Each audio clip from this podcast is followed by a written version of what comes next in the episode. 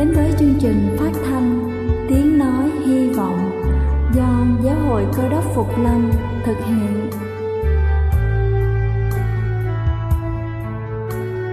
Kính thưa quý vị, Đức Chúa Giêsu trước khi Ngài về trời đã ban cho các môn đệ của Ngài một điều răn mới, đó là họ phải yêu thương nhau như chính tình yêu mà Ngài đã dành cho họ.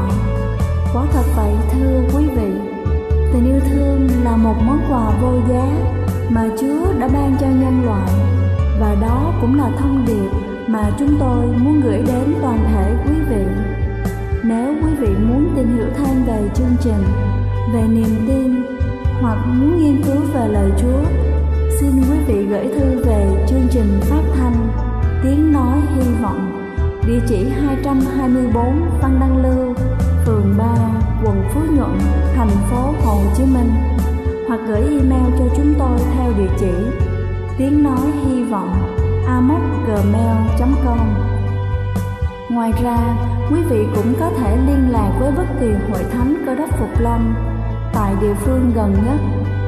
Xin chân thành cảm ơn và kính mời quý vị lắng nghe chương trình hôm nay.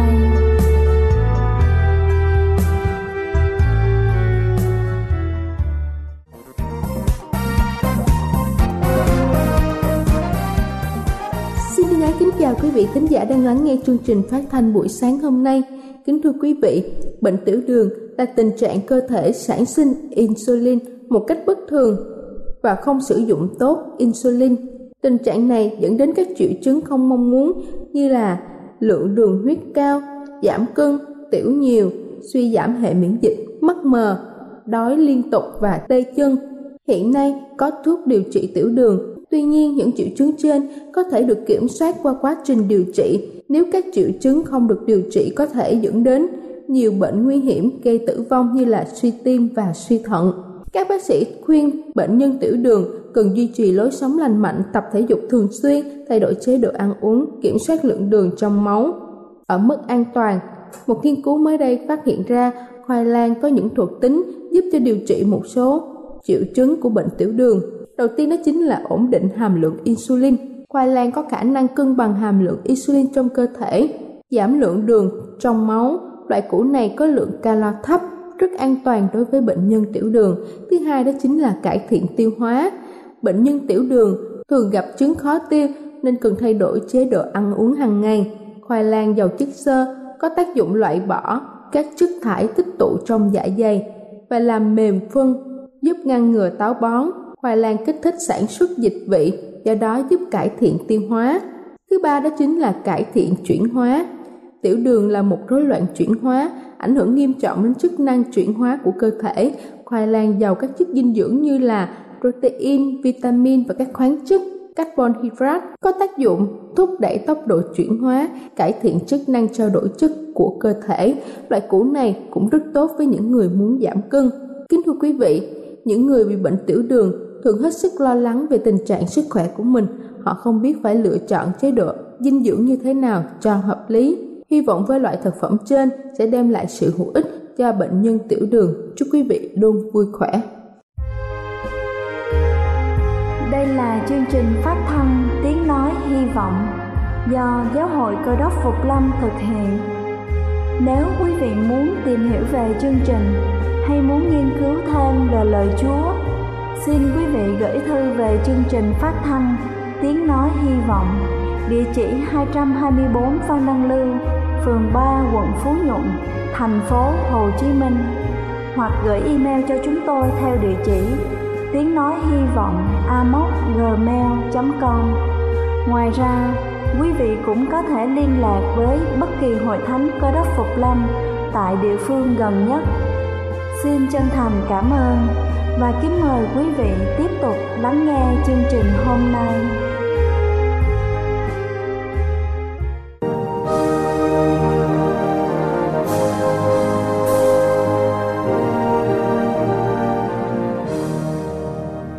Màn âm u trần gian sắp mau qua rồi, Giêsu Christ thật tài lòng, giờ trông mong giờ vui của bao môn đồ khi Chúa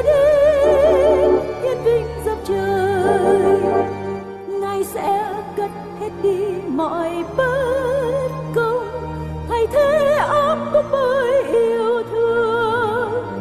Tự do công bình xây nền mong Chúa tôi vui từ ái vô biên. Tự do công bình xây nền mong Chúa tôi vui từ ái vô nương. Rồi từng không kèn vang tiếng câu khai hoan Giêsu Christ thật tài lòng. Ngàn muôn tia hào quang lóe ra huy hoàng khi Chúa đến hiển vinh giáp trời. Ai sẽ đứng vững trong ngày Chúa ta? Ai sẽ dám ngó lên Giêsu? Ôi đã phiêu sang mọi tội lỗi, xóa tan đi mọi lớp gian ô.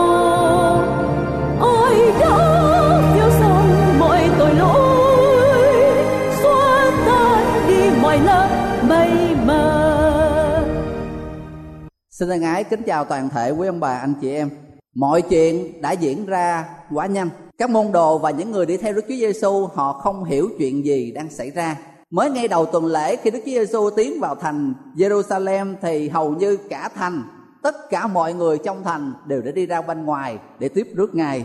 Khi nhìn đoàn dân đông tụ họp hai bên đường, khi nhìn những người này họ trải chiếc áo của họ ra và cầm những cành cây chà là reo vang Hôsanna, Hôsanna con Đức Chúa Trời, nhân danh Chúa mà đến. Trong lòng của các môn đồ trong ba năm rưỡi họ đi theo Chúa chưa bao giờ họ thấy được cái cảnh mà gọi là nở mày nở mặt, một cái cảnh mà đem lại cho họ cái niềm vinh dự như những người đi theo Chúa như giờ phút này. Và trong đầu họ nghĩ rằng đây chính là cái thời điểm mà mình đã chờ đợi. Mình đã từ bỏ tất cả mọi thứ để đi theo Đức Chúa Giêsu, chỉ chờ đợi cái giây phút này, cái giây phút mà Đức Chúa Giêsu sẽ xưng Ngài là vua và Ngài sẽ lập một cái chính quyền mới để chống lại sự đàn áp của những người La Mã và tất cả những người đi theo Ngài, đặc biệt là mười hai môn đồ. Tất cả những người trong số họ sẽ có một cái vị trí quan trọng ở trong cái triều đình mới mà Đức Chúa Giêsu sẽ thành lập. Nhưng rồi chỉ một vài ngày sau đó, những người mà họ thấy rằng đã đứng bên xung quanh đường Đức Chúa Giêsu thì giờ phút này lại vây xung quanh cái thập tự giá của Ngài ở trên đồi Gô-gô-tha. Và tất cả những người mà ngày hôm trước đã reo vang Hôsanna, Hôsanna, Đức Chúa Giêsu nhân danh Đức Chúa Trời mà đến, thì giờ phút này họ lại đổi cái câu mà họ nói, đó chính là hãy đóng đinh nó trên cây thập tự, hãy đóng đinh nó trên cây thập tự. Và khi nhìn cảnh Đức Chúa Giêsu, Đức Thầy của mình bị đóng đinh và rồi đã được đem xuống nơi cây thập tự giá, thân xác Ngài đưa vào trong huyệt mộ, tấm lòng của tất cả các môn đồ họ tan nát.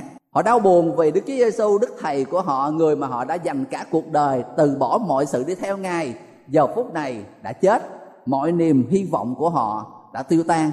Những cái điều mà làm cho họ đau đớn hơn là họ vẫn không hiểu được tất cả là tại sao mọi chuyện lại xảy ra như vậy. Họ không hề ngờ tới một cái kịch bản nó sẽ kết thúc như cái điều mà không một ai trong số họ lại mường tượng như vậy. Sách Tin Lành Mát đoạn mười sáu kể cho chúng ta nghe những cái chương đầu tiên, những cái phần kinh thánh đầu tiên, cái thời điểm đầu tiên sau khi Đức Chúa Giêsu được phục sinh và sống lại. Sách Mát đoạn mười sáu câu số một, ngày Sa-bát qua rồi, Mary Magdalene, Mary mẹ Gia-cơ và Sa-lô-mê mua thuốc thơm đặng đi xức xác Đức Chúa Giêsu. Ngày thứ nhất trong tuần lễ, sáng sớm mặt trời mới mọc, ba người đến nơi mộ. Khi Đức Chúa Giêsu được đem xuống thì đã là chiều thứ sáu, và đây là chuẩn bị tới một cái ngày Sa-bát, không phải là một ngày Sa-bát bình thường mà là một cái ngày Sa-bát đặc biệt ở trong năm, lễ vượt qua gần đến.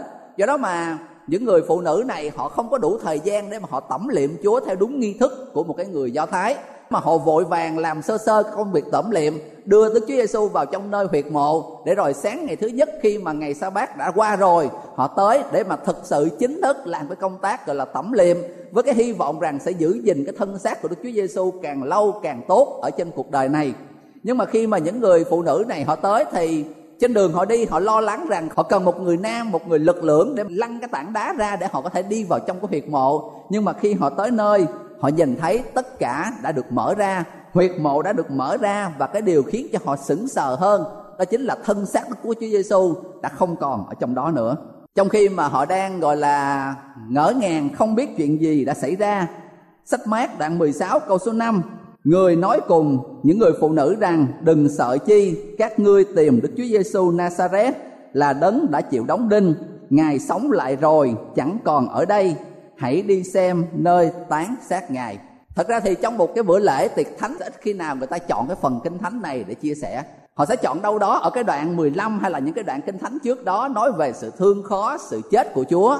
Đây là cái đoạn kinh thánh nói về sự phục sinh của Chúa, sự sống lại của Ngài. Họ sẽ chia sẻ vào trong một cái dịp khác, chứ không phải là một cái dịp như lễ tiệc thánh ngày hôm nay. Tôi muốn làm một cái gì đó nó khác để cho chúng ta nhìn về góc độ của tiệc thánh từ một cái góc nhìn khác. Và cái câu kinh thánh mà tôi muốn chúng ta suy gẫm đó chính là cái câu số bảy mà tôi chuẩn bị đọc ở đây. Một cái câu kinh thánh mà ít khi nào người ta chọn để làm chủ đề của bài giảng. Sách Tin Lành Mát đoạn mười sáu câu số bảy: "Nhưng hãy đi nói cho các môn đồ Ngài và cho Phi-e-rơ rằng Ngài đi đến xứ Galilê trước các ngươi, các ngươi sẽ thấy Ngài tại đó như Ngài đã phán cùng các ngươi vậy." Ở trên mạng internet thì có một cái trang web dành cho những người mục sư, những người truyền đạo, những người đi giảng hàng tuần như chúng tôi. Ở nơi đó thì họ có một cái công cụ mà họ tập hợp tất cả những cái bài giảng của những người nào mà muốn đóng góp vào trong cái trang web đó. Chỉ cần cái người muốn chia sẻ chỉ gõ một cái câu kinh thánh chủ đề, lập tức họ sẽ hiện ra. Trong cái trang web đó nó có hơn một trăm nghìn cái bài giảng. Do đó mà tất cả những cái bài giảng nào mà cùng cái chủ đề đó, cùng cái câu kinh thánh đó lập tức sẽ hiện ra. Nhưng mà khi tôi soạn cái bài giảng này, tôi đánh sách Mát đoạn mười sáu câu số bảy lên, không một cái địa chỉ nào hiện ra, không một cái bài giảng nào hiện ra. Thật ra cái câu kinh thánh này là một cái câu kinh thánh bình thường, thậm chí nó không có cái gì đặc biệt hết. Do đó mà sẽ không có một cái người nào chọn cái phần kinh thánh này để mà chia sẻ. Nhưng khi mà đọc kỹ cái câu kinh thánh này, có rất nhiều điều mà lời Chúa muốn dạy với chúng ta. "Nhưng hãy đi nói cho các môn đồ Ngài và cho Phi-e-rơ rằng Ngài đi đến xứ Galilê trước các ngươi, các ngươi sẽ thấy Ngài tại đó như Ngài đã phán cùng các ngươi vậy." Không biết khi quý ông bà anh chị em đọc qua cái phần kinh thánh này, mình thấy có cái gì đó nó không ổn trong câu kinh thánh này hay không? Có một cái gì đó nó hơi dư ở trong đây. Ngay từ cái phần đầu tiên, "Nhưng hãy đi nói cho các môn đồ Ngài", tới đó là được. Cái vế sau, "và cho Phi-e-rơ", chúng ta lưu ý rằng Phi-e-rơ là nằm trong một trong mười hai môn đồ.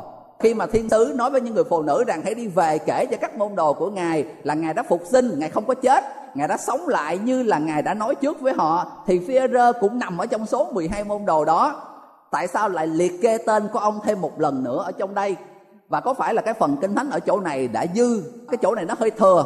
Kinh thánh nói rằng lời Chúa là tuyệt đối, nó hôm qua hôm nay cho tới đời đời, không một chữ nào dư, thậm chí một chấm một nét ở trong đây đều có nguyên nhân, đều có lý do của nó ở trong đó hết. Một vài ngày trước đó, trong cái buổi tối thứ năm giữa Đức Chúa Giêsu và các môn đồ, họ đã có cái bữa tiệc cuối cùng. Tất cả những tín đồ, những người thờ phượng Chúa ở khắp nơi trên thế giới, hàng năm, hàng quý theo như định kỳ họ đều tổ chức để mà kỷ niệm cái sự hy sinh, cái sự thương khó. Những gì mà chúng ta chuẩn bị làm là những cái gì mà thật sự đã diễn ra trong cái bữa tối cuối cùng giữa Đức Chúa Giêsu và các môn đồ của Ngài. Và giữa cái bữa tiệc đó, Đức Chúa Giêsu đã thông báo với các môn đồ rằng tối hôm nay tất cả các ngươi sẽ tan lạc vì cớ ta, tất cả các ngươi sẽ từ bỏ ta. Và lần lượt các môn đồ đã nói với Chúa rằng họ nói rằng họ sẽ không bao giờ làm điều đó. Thậm chí Phi-e-rơ, một trong mười hai môn đồ, đã đứng lên và nói với Đức Chúa Giêsu rằng kể cả những người khác có như thế nào tôi không biết, riêng bản thân tôi sẽ không bao giờ từ bỏ Chúa. Và Đức Chúa Giêsu nói rằng thật ra trong mười hai môn đồ thì ngươi chính là người sẽ chối ta đêm nay, trước khi gà gáy ngươi sẽ chối ta ba lần. Và quý ông bà anh chị em đọc cuốn sách Tin Lành, mình thấy rằng Phi-e-rơ đã đứng lên dõng dạc tuyên bố với Chúa rằng cho dù tôi có chết tôi sẽ không bao giờ làm cái chuyện đó. Và rồi đúng như những gì Đức Chúa Giêsu đã nói trước, đã cảnh báo trước với các môn đồ, chỉ một vài canh giờ sau đó, Phi-e-rơ, cái người mà trước đây đã từng hùng hổ tuyên bố rằng cho dù có chết, ông ta cũng sẽ không bao giờ làm điều đó, khi đứng đối diện với một người đầy tớ gái, ông ta đã chối Chúa không phải một lần mà là ba lần. Cái bài học đầu tiên mà tôi muốn gửi đến quý ông bà anh chị em đó chính là con người chúng ta rất là yếu ớt và là mỏng manh. Cái mà mình gọi là cái danh dự, cái mà mình gọi là cái uy tín của chúng ta, đôi lúc mình nghĩ rằng mình có cái đó, nhưng mà khi mà mình đối diện với vấn đề sống còn, mình đối diện với những đề gọi là hy sinh vật chất, lợi ích cá nhân của con người của chúng ta, những lời hứa của chúng ta, cái mà mình gọi là cao trọng, nó sẽ trở nên vô nghĩa. Đó là tại sao Kinh Thánh nói là đừng có bao giờ quá tin tưởng nơi bản thân của mình là như vậy. Ở trong Ê-sai, những cái đoạn đầu tiên nói rằng chớ nhờ cậy ở nơi loài người, là loài mà có hơi thở ở trong lỗ mũi, bởi vì họ có đáng tin cậy gì đâu. Cái bài học này nhắc nhở cho chúng ta rằng khi con người chúng ta mình đi xa rời khỏi điều răn của Chúa, khi chúng ta đi xa rời khỏi những gì lời Chúa dạy dỗ mình, những cái lời cảnh báo của Chúa, chúng ta sẽ luôn luôn đưa bản thân của chúng ta vào nơi cực kỳ nguy hiểm. Chúa đã nói trước với Phi-e-rơ, lẽ ra ông ta nên suy gẫm, phải nên phân tích, phải nên nghiên cứu kỹ mọi lời Chúa nói, để rồi lấy cái đó làm cái thước đo, làm cái tiêu chuẩn để mà mình tránh được những sự cám dỗ. Nhưng vì ông ta quá tự tin vào trong bản thân của mình, ông ta nghĩ rằng cái tình yêu của mình đối với Chúa sẽ đủ lớn để giúp cho ông ta vượt qua được tất cả mọi thứ. Nhưng Phi-e-rơ đã lầm. Và nếu như nó đã xảy đến với Phi-e-rơ, nó cũng có thể xảy đến với tất cả mọi người trong chúng ta. Nếu như Phi-e-rơ là một trong những người mạnh mẽ, một trong những môn đồ trụ cột của Đức Chúa Giê-xu vẫn có thể sa ngã, thì không một ai trong chúng ta là có thể nói rằng nó có thể xảy đến với ai. Chứ riêng tôi sẽ không bao giờ điều đó xảy ra được. Khi chúng ta nói điều đó, chúng ta lại một lần nữa dẫm lên trên cái bước chân sa ngã của Phi-e-rơ. Kinh Thánh kể lại rằng ngay sau khi mà gà gáy, Phi-e-rơ đã nghe tiếng gà gáy và nhớ lại những gì mà Đức Chúa Giê-xu đã nói. Và Kinh Thánh kể lại ông ta đã đi ra bên ngoài khóc lóc một cách cay đắng. Trong quyển sách Nguyện Ước Thời Đại, bà Ellen G. White còn được sự hiện thấy của Chúa viết một cái cảnh nó còn chi tiết hơn. Ngay khi gà gáy lần thứ ba, Đức Chúa Giê-xu đang giữa cái nơi mà Ngài đang đứng bị xử đoán, Ngài đã ngước qua phía bên kia và Ngài đã nhìn Phi-e-rơ, và Phi-e-rơ ngay cái giây phút đó cũng đã nhìn với Chúa, và đôi mắt của họ đã chạm nhau. Và cái nhìn Đức Chúa Giê-xu đầy một cái nhìn không phải là trách móc, một cái nhìn không phải là oán hận gì ở đây, mà Đức Chúa Giê-xu đã nhìn Phi-e-rơ với một cái nhìn gọi là thông cảm cho một cái người tôi tớ của mình, một cái người mà Đức Chúa Giê-xu đã biết trước rằng ông sẽ mắc phải cái sai lầm đó, và Đức Chúa Giê-xu đã muốn cứu vớt ông, nhưng ông vẫn phải gục ngã trước cái sự yếu đuối của bản ngã của mình. Phi-e-rơ đã đi qua bên ngoài và khóc lóc một cách cay đắng. Khi Đức Chúa Giê-xu bị đóng đinh thì tất cả các môn đồ họ tan nát cõi lòng. Toàn bộ niềm hy vọng của họ giờ phút này đã không còn nữa. Nhưng mà đối với riêng Phi-e-rơ thì bên cạnh cái sự tan nát đó, cái sự hụt hẫng đó, ông ta còn bị cái sự dày vò bởi lương tâm. Và cái điều mà ông ta cứ trách móc mình mãi, lẽ ra mình không nên làm cái điều đó mà mình lại làm như vậy, lẽ ra mình phải chết, lẽ ra mình phải hy sinh một cách anh dũng. Thì ít ra ông ta cảm thấy nó thoải mái hơn là ông ta sống trong cái sự nhục nhã và xấu hổ như giờ phút này. Nhưng những cái chữ mà trong câu số bảy, sách Mát đoạn mười sáu câu số bảy, những cái chữ đôi lúc chúng ta cho là nó hơi dư ở trong đây, ba cái chữ và cho Phi-e-rơ, nó mang một cái thông điệp riêng với người khác không biết như thế nào, nhưng riêng với bản thân của Phi-e-rơ, ba chữ này nó chứa đựng ở trong đó rất nhiều điều. Nó chứa đựng bài học nói về sự tha thứ ở trong đó. Khi các thiên sứ của Chúa nói với người đàn bà rằng hãy đi nói với các môn đồ, và đặc biệt đi nói với Phi-e-rơ rằng Ngài đã sống lại, ý Đức Chúa Giê-xu ở trong đây, ý của lời Chúa trong đây rằng ông ta đã được tha thứ. Chúa vẫn coi ông ta như là trong vòng các môn đồ của Ngài. Bản thân của Phi-e-rơ có thể rằng không tha thứ cho mình về chính những gì mình làm, nhưng Kinh Thánh cho biết rằng Đức Chúa Giê-xu, ba chữ tưởng chừng như là vô nghĩa và dư thừa ở đây, nó chứa đựng một cái bài học rất quan trọng về sự tha thứ, và một cái bài học về cho cái cơ hội làm lại một lần nữa. Khi quý bạn chị em, khi chúng ta dự cái lễ tiệc thánh nói về sự thương khó của Chúa, ẩn chứa ở trong đó, bên cạnh cái sự hy sinh cao cả và lớn lao của Đức Chúa Giê-xu, vẫn là cái bài học lớn dành cho tất cả mọi người của chúng ta, đó chính là bài học về sự tha thứ. Không một ai trong chúng ta lại nói rằng tôi không cần Chúa tha thứ, tôi chưa từng mắc phải một cái lỗi lầm nào đó ở trong cuộc đời của tôi. Có thể đôi lúc mình vì con người của mình, mình so sánh giữa mình với người này, mình nghĩ rằng mình sẽ ít tội hơn người kia, cái người kia mới là tội nặng hơn mình. Nhưng mà thật ra bà Ellen G. White nói rằng kể cả khi chỉ có một tội nhân ở trên trái đất này, chỉ có một người duy nhất phải phạm tội thôi, thì Đức Chúa Giê-xu cũng phải xuống đây, cũng phải trả giá, Ngài cũng phải hy sinh, Ngài cũng phải chết y như vậy để cho một tội nhân duy nhất. Con người của chúng ta mình có thể phân loại tội nặng hay tội nhẹ. Đôi lúc mình tự an ủi rằng mình có tội nhưng mà mình vẫn nhẹ hơn rất nhiều người, tội mình không có đến nỗi như những người khác. Nhưng kể cả cái tội mà chúng ta cho là nhẹ đó cũng đủ để khiến Đức Chúa Giê-xu phải trả giá của Ngài trên thập tự giá. Và do đó chúng ta vẫn cần sự tha thứ. Tiệc Thánh nhắc nhở cho chúng ta biết về bài học mà con Đức Chúa Trời sẵn sàng tha thứ cho mỗi người chúng ta. Tiệc Thánh cũng nhắc nhở và chúng ta biết được rằng khi mà mình sống ở trong cái thế giới, sống ở trong cái cộng đồng này, chúng ta thế nào cũng sẽ có sự va chạm. Chúng ta dù có muốn như thế nào, mình có gìn giữ như thế nào, vẫn có những người mình làm mít lòng họ, vẫn có những người mà họ không khiến mình hài lòng. Và đây là lúc mà chúng ta cũng được nhắc nhở được vì Chúa đã yêu thương, vì Chúa đã tha thứ chúng ta như thế nào, chúng ta cũng được kêu gọi để yêu thương, cũng tha thứ cho những người khác. Nếu quý mạnh cho em xem lại trong cái bài giảng trên núi của Đức Chúa Giê-xu, khi Đức Chúa Giê-xu dạy các môn đồ của Ngài cái cách để cầu nguyện như thế nào, và một trong những cái lời mà cầu nguyện, cái bài mà gọi là bài cầu nguyện chung đó, chúng ta có cái lời trong đó: xin tha tội lỗi cho chúng con như chúng con cũng tha những kẻ phạm tội nghịch cùng chúng con. Đôi lúc chúng ta đọc ở trong đó, trước tiên là Chúa tha thứ cho mình, rồi vì mình đã được Chúa tha thứ, nay mình phải bày tỏ tình yêu, sự tha thứ, mình mới đi tha thứ lại cho người khác. Nhưng thật ra Kinh Thánh không hề có cái trật tự như vậy. Tôi muốn quyên mình cho anh lật ở trong sách Matthew đoạn năm để chúng ta hiểu được cái tầm quan trọng của cái việc mà tha thứ nó như thế nào đối với sự cứu rỗi của mỗi người cho chúng ta. Xin chúng ta lật ở trong sách Matthew đoạn sáu câu số mười hai. Xin tha tội lỗi cho chúng tôi như chúng tôi cũng tha kẻ phạm tội nghịch cùng chúng tôi. Đây là cái câu sẽ khiến cho một số người trong chúng ta mình hiểu lầm. Mình không biết là bên nào tha thứ cho bên nào trước. Ở trong sách Matthew đoạn sáu câu số mười bốn, ngay sau khi Đức Chúa Giêsu nói điều đó xong, chính Ngài tự giải nghĩa điều đó.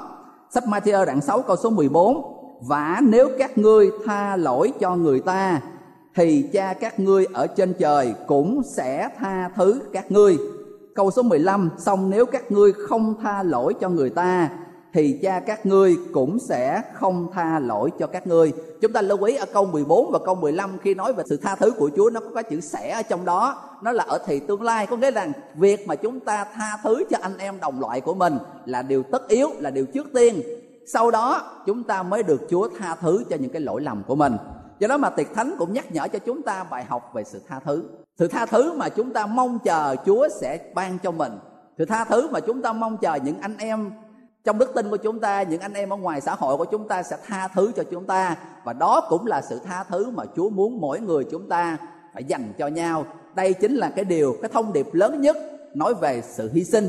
Đây là những gì mà Đức Chúa Trời đã gói gọn ở trong ba chữ và cho Phi-e-rơ.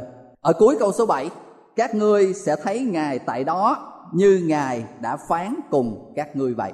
Trước khi Đức Chúa Giê-xu qua đời, Ngài có một cái hẹn với các môn đồ của Ngài. Ngài nói với họ rằng Ngài sẽ bị đóng đinh, Ngài sẽ bị chết, Ngài sẽ nằm ở trong mồ mả, nhưng mà sau ba ngày Ngài sẽ sống lại. Và Ngài có cái hẹn, Ngài muốn gặp gỡ tất cả các môn đồ của Ngài tại xứ Galilê. Và giờ phút này các thiên sứ nhắc lại với các môn đồ rằng hãy nhớ rằng Đức Chúa Giê-xu đã hứa điều đó và hãy tới chỗ đó để mà gặp gỡ Ngài. Trong Kinh Thánh của chúng ta chứa đựng hơn ba nghìn lời hứa của Đức Chúa Trời. Cái điều mà ở trong cái câu số bảy này muốn nói đối với chúng ta rằng tất cả những gì mà Chúa nói, Ngài sẽ thực hiện. Con người của chúng ta cho dù uy tín như thế nào, có dù danh giá như thế nào, có những lời nói, có những lời hứa mà mình không giữ được, dù là mình rất muốn giữ điều đó, nhưng mà khả năng của chúng ta, hoàn cảnh của chúng ta không cho phép chúng ta làm điều đó. Nhưng Kinh Thánh của chúng ta thì hoàn toàn ngược lại. Những gì Kinh Thánh nói, những gì mà Đức Chúa Trời Ngài đã hứa, những gì mà Đức Chúa Trời đã nói trước, tất cả đều sẽ diễn ra. Đức Chúa Giê-xu đã nói trước rằng một trong số mười hai môn đồ sẽ phản Ngài. Đã xảy ra đúng như vậy. Đức Chúa Giê-xu đã nói trước với Phi-e-rơ rằng ông ta sẽ chối Chúa, dù rằng Phi-e-rơ không chấp nhận sự thật đó, nhưng nó cũng đã xảy ra. Đức Chúa Giê-xu đã nói trước với các môn đồ trên cái hành trình họ đi về thành Giê-ru-sa-lem rằng Ngài sẽ chịu thương khó, Ngài sẽ bị bắt, Ngài sẽ bị đóng đinh trên cái thập tự. Thậm chí Phi-e-rơ đã nói với Chúa rằng Đức Chúa Trời không bao giờ để điều đó xảy ra đâu. Không thể nào mà có chuyện mà Ngài lại chết như vậy. Những gì mà Đức Chúa Giê-xu nói đều đã xảy ra. Và Ngài đã nói trước với các môn đồ rằng Ngài sẽ chết và rồi Ngài sẽ sống lại. Và chúng ta là những nhân chứng ngày hôm nay, mình cũng đã thấy rằng tất cả những điều đó cũng sẽ xảy ra.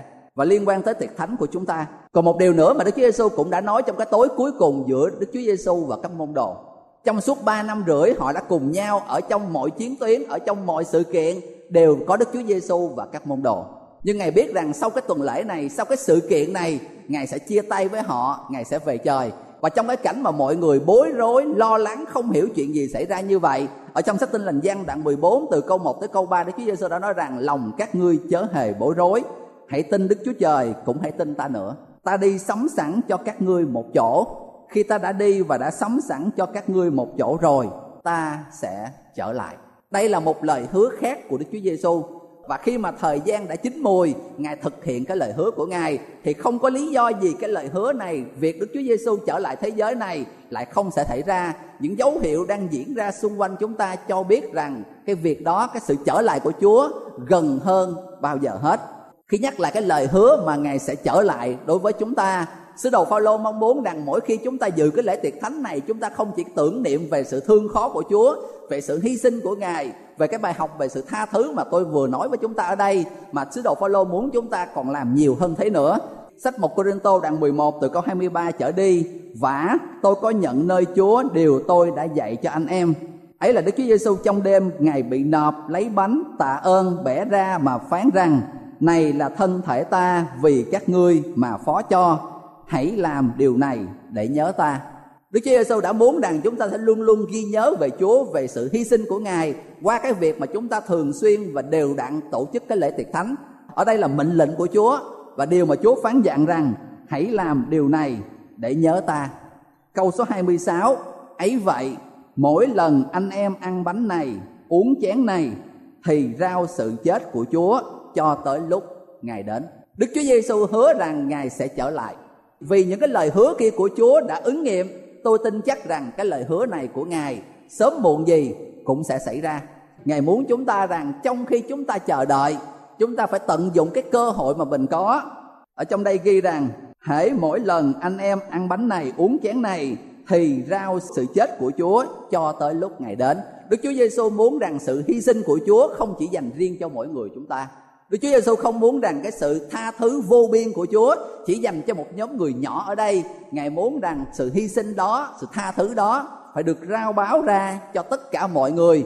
Câu số hai mươi bảy, bởi đó ai ăn bánh hoặc uống chén của Chúa cách không xứng đáng thì sẽ mắc tội với thân và huyết của Chúa.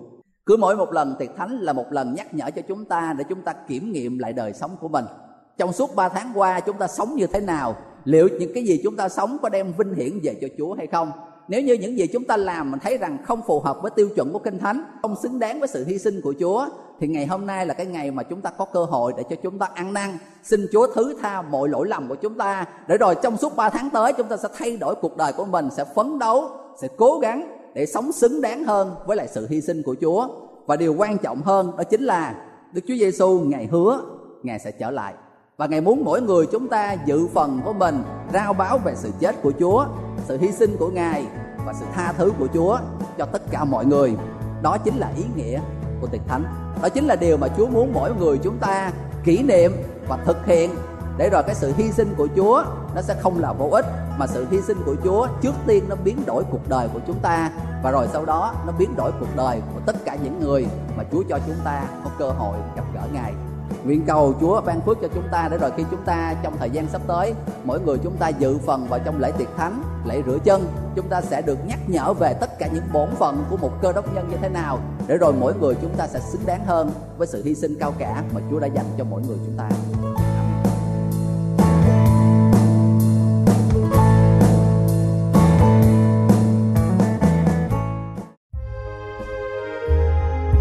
Đây là chương trình phát thanh Tiếng Nói Hy Vọng do Giáo hội Cơ đốc Phục Lâm thực hiện.